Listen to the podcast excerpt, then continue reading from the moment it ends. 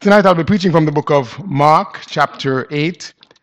Mark's Gospel, chapter 8. And I'll be reading from verse 31 to verse 38. Mark, chapter 8, and verse 31. The Bible says, And he began to teach them that the Son of Man must suffer many things, and be rejected of the elders and of the chief priests and scribes, and be killed, and after three days rise again. And he spake that saying openly. And Peter took him and began to rebuke him. But when he had turned about and looked on his disciples, he rebuked Peter, saying, Get thee behind me, Satan, for thou savorest not the things that be of God, but the things that be of men. And when he had called the people unto him with his disciples also, he said unto them, Whosoever will come after me, let him deny himself, and take up his cross, and follow me. For whosoever will save his life shall lose it. But whosoever shall lose his life for my sake and the gospel's, the same shall save it. For what shall it profit a man if he shall gain the whole world and lose his own soul? Or what shall a man give in exchange for his soul? Whosoever therefore shall be ashamed of me and of my words in this adulterous and sinful generation, of him also shall the Son of Man be ashamed, when he cometh in the glory of his Father with the holy angels. Let us pray. Father, thank you again for your amazing grace. Thank you for your blessings upon our lives. Thank you for this great salvation that we can receive, dear Lord. We are humbled by your love towards us. And we thank you again for your precious word and how you speak to our hearts, you draw us to yourself so that you can bless us and shower your love continually upon us. Dear Lord, I pray that tonight, as your word goes forth, that you would use it to strengthen and to challenge and to comfort hearts, whatever the need be. We know that your word is able. Pray that you'll give me the words you'll have me to say, and I pray that it'll be a source of comfort tonight once again for many who are hurting. Take full control. Have your divine way. In Jesus' name I pray. Amen. Thank you so much for standing. You may be seated. I'm not endeavoring to be partial by the statement that I'm going to make, but I would submit that being a teacher or teaching is one of those professions that is underrated, unappreciated. And I believe all the teachers in here would say a hearty amen when I say underpaid. I can't do anything to fix it for you, though. but I say that because of the significance of what teachers are required to do. You see, when those students come, or you go to them as a teacher, they are not supposed to leave the teacher the same way they came. If they do, there is, has been a failure in the expectation of what is supposed to happen. Now, there could be a lot of reasons for which might not be the teacher's fault. But the goal is to impart, to teach, to build up students so that they have progressed, they have improved compared to when they first came. But in order for any teacher to do this, one of their major responsibilities is to correct problems, to address errors. If this does not take place, I would submit to all of us that there is no chance that the students will learn. It's a continuous process of repeating yourself over and over and over and over to correct problems. Am I right, teachers? Yes, I was a teacher as well. But when it comes to ministry, there's a very similar parallel that can be made. Jesus himself, in ministering here on earth during his time of three and a half years of earthly ministry, Jesus had to address problems. He had to address errors. He had to address bad practices. And I would submit to you that being involved in ministry, that is not the fun part of ministry. It's a part that I'm sure that everyone would prefer if the option were a viable one to run away from it, to look the other way. But to do so would be to stunt the growth of an individual and to stunt the growth of the ministry itself. Tonight, very briefly, I want to preach a message entitled Addressing Problems in Ministry. Addressing Problems in Ministry. We're going to take a look at our text here tonight, and you're going to notice that Jesus addressed problems in ministry as they arose. We're going to see how he went about it. We're going to see some stages of how you go about doing this. Again, it's not a fun part, but it is a necessary part of ministry. Now, notice the first stage, which all of us can identify with and all of us can engage in. It's the stage of recognition. Recognition. Now, look at verse number 32. Jesus, in verse 31 in this text, is teaching his disciples and he's letting them know that I'm going to suffer some things shortly. I'm going to be rejected. And of course, he was speaking to the fact that ultimately he would go to the cross and he would be killed and he would rise again. But notice verse number 32 which says, And he spake that op- saying openly, and Peter took him and began to rebuke him. Now imagine Jesus is the teacher, Peter is the disciple, and he's teaching them what will be, and Peter chooses to pull Jesus, as we would say, up, to rebuke him. Now, Jesus immediately recognize this action by Peter as a problem. Now, in ministry, I believe that we all recognize problems. Amen? You can say amen because there is no perfect ministry. There is no perfect church. There are no perfect people. So problems are a part of who we are. Let's say amen. Whether you say it or not, it is the truth. We are filled with problems. And so it is not hard for us as human beings to recognize problems. We know when things are out of alignment with the Word of God. And Jesus recognized immediately that there was a problem. Look at what the Bible says in verse number 33. I mean, it's as if he's here going along, and, uh, and then all of a sudden there's an interruption. A problem presented itself. The Bible says in verse 33 But when he had turned about and looked on his disciples. Now, I read this part of the verse with great interest. And it's good to use your imagination when you read the Bible. I, I envision this was a scenario. Here it is Jesus is teaching his disciples. Peter, in his arrogance, chooses to rebuke Jesus, the King of Kings, the Lord of Lords, the one who made Peter.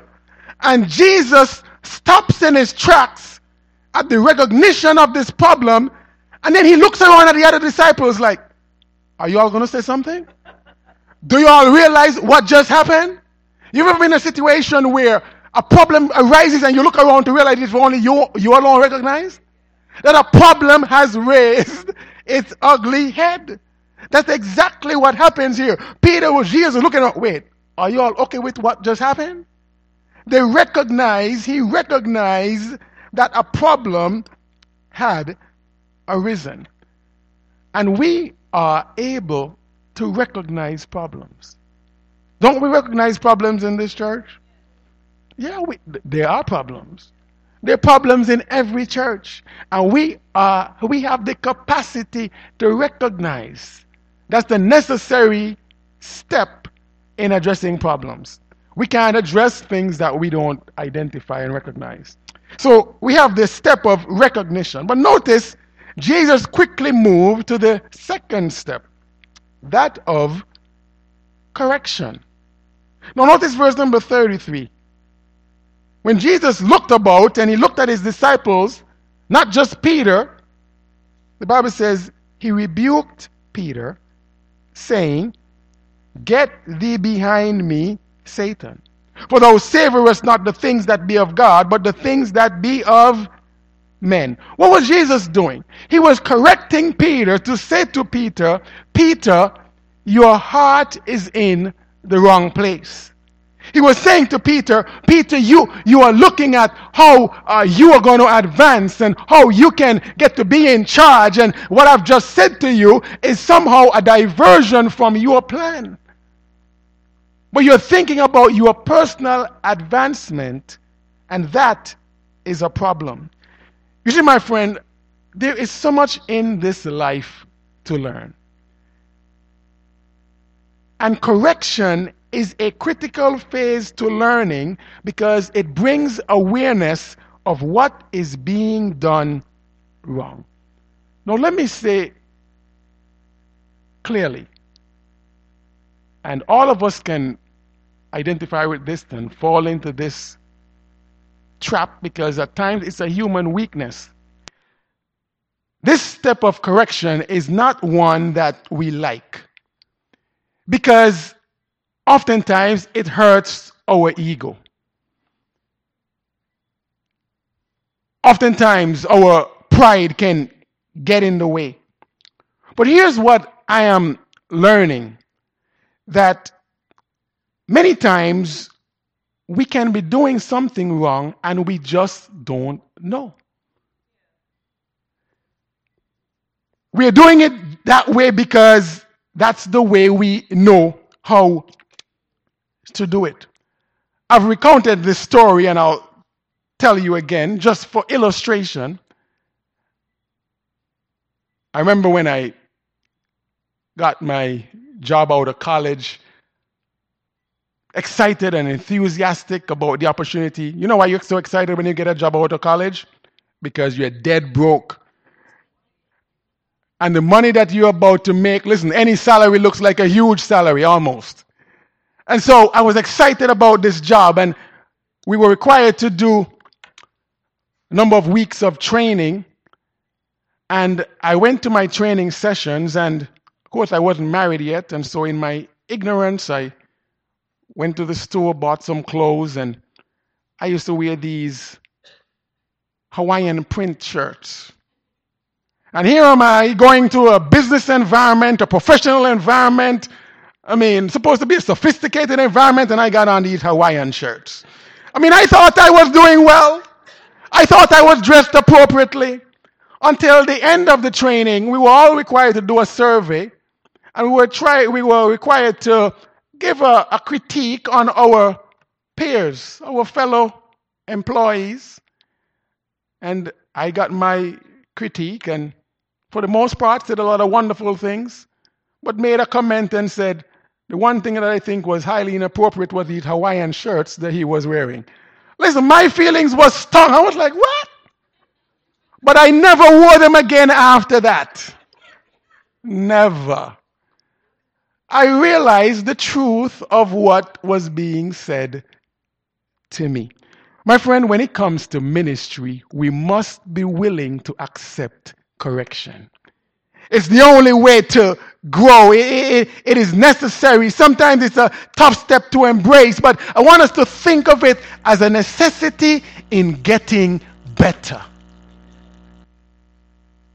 Jesus corrected Peter because there was so much that he had to learn, and this was a, an opportunity for him to rebuke him. Now, rebuking is not fun. I want to say this it is not fun but it is necessary.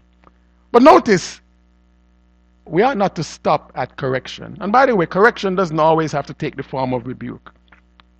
Sometimes it can be a lighter form. It can be, it depends on the nature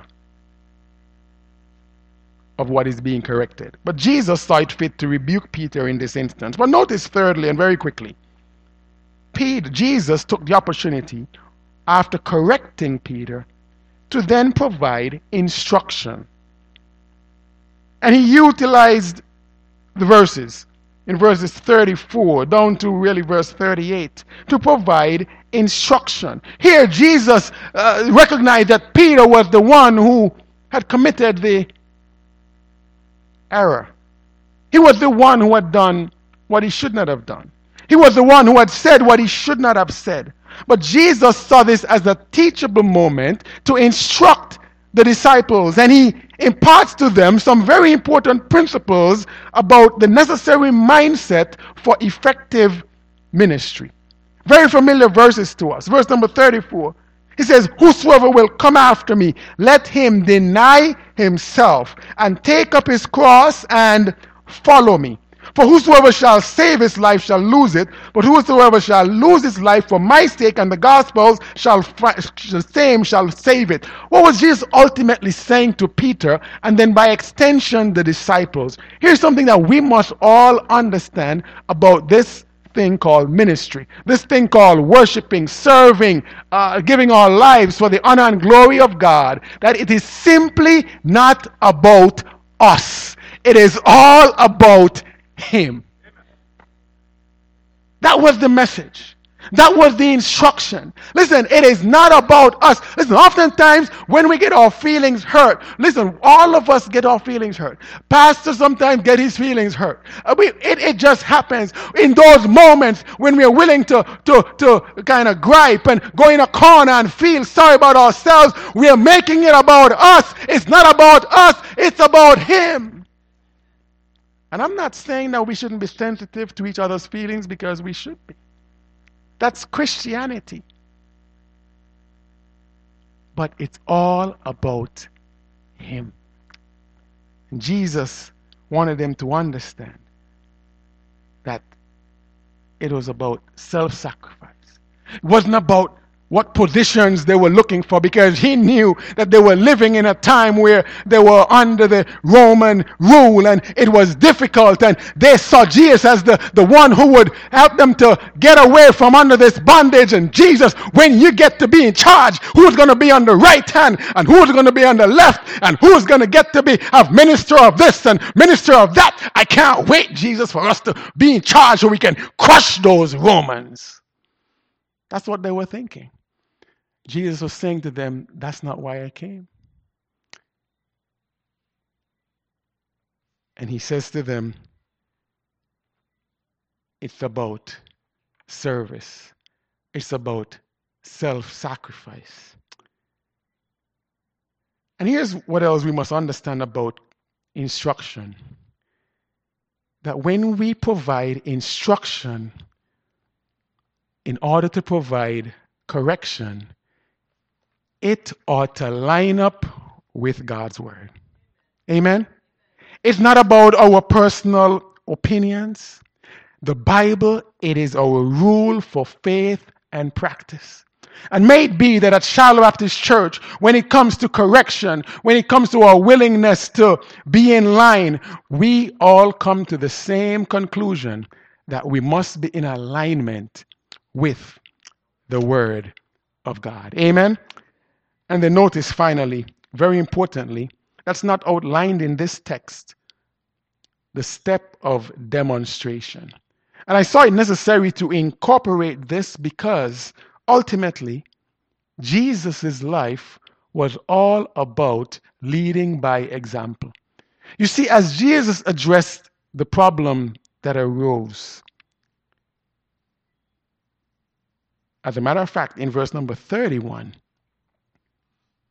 he was saying to Peter, Peter, while you're looking for self advancement, I'm here telling you that my life is one of denying myself.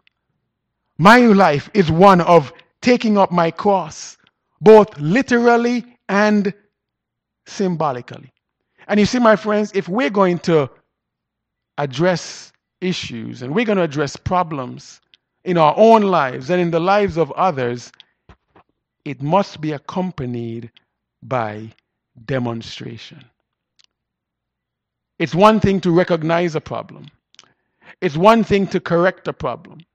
It's one thing to instruct regarding a problem, but we must also demonstrate the appropriate action so that we can effectively lead and live by example. And that's what Jesus' life was all about. He practiced what he preached, he demonstrated a life of self sacrifice, denying himself. He took up his cross and he gave his life for mankind. Addressing problems is not easy. And we, as human beings, are always going to face the obstacle that we of ourselves are not perfect. And so, Jesus, who was perfect, we might say, well, he could address every problem because he has no fault. But we are still required in ministry to address issues, to address problems. At the same time, recognizing we must endeavor to address them in ourselves as well. And that's why Jesus mentioned in Matthew's Gospel, chapter 7, talked about the issue of judging. And that's a whole other topic you can we can get into, which we don't have time tonight. But he was saying in that passage, which many people take out of context, that before you can address an issue in another person, you got to first address the issue in your life and in yourself so that you can see clearly to address it in another person. And uh, but God wants us to grow together, to learn together, to be accountable to one another, so that we can sharpen each other to be more like Jesus Christ. Very important, just as it is in a classroom, to address issues and address problems so that we can help each other to be more like Christ. So it is in ministry. The same is true.